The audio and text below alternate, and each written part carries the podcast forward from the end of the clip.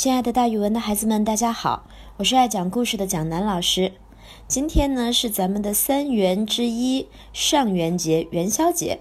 三元是上元节、中元节和下元节。那既然要过元宵节了呢，除了大家在一块儿吃元宵之外，还要祈晴祷雨。所谓祈晴祷雨呢，就是向上天祈求天晴或者下雨。在明朝的贺元宵的第一折里面是这么写的：“正直无私有志灵，余家为国保庶民，祈晴祷雨皆显应，掌管经书文卷中。”那么祈晴祷雨呢，其实是没有什么固定的故事的，因为古人在很多时候比较干燥的时候都会求雨。但是咱们国家宋朝的千古第一文人苏轼，他也求过雨。这件事儿不知道大家知不知道？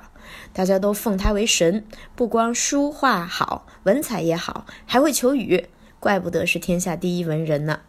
苏东坡和许多古人一样，在缺乏科学知识的年代，仍然是信神的。苏东坡第一次当官呢，是在陕西凤翔。他性格直爽，信神，但是不怕神，因为他认为神灵更应该以理服人。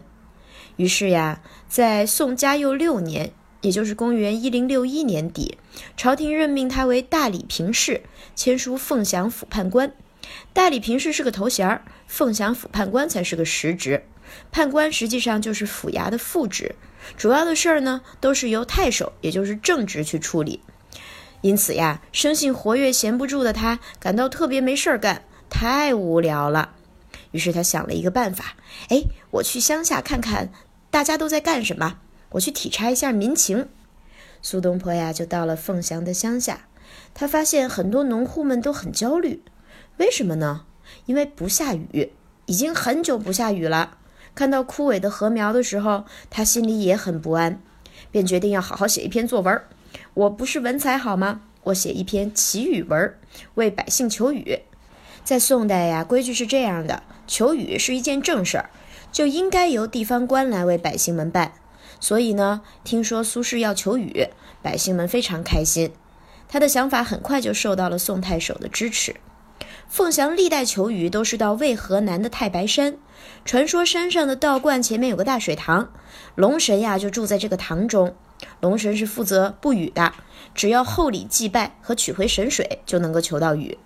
于是有一天，苏东坡带上衙役和礼品上山了，很多百姓呢也带上香蜡和他一起去。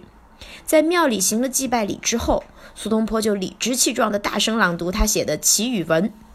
文中是这样的：先把龙王赞颂了一下，说：“龙王呀，你真伟大，你负责天下的苍生和雨水。”然后呢，他就转入正题了。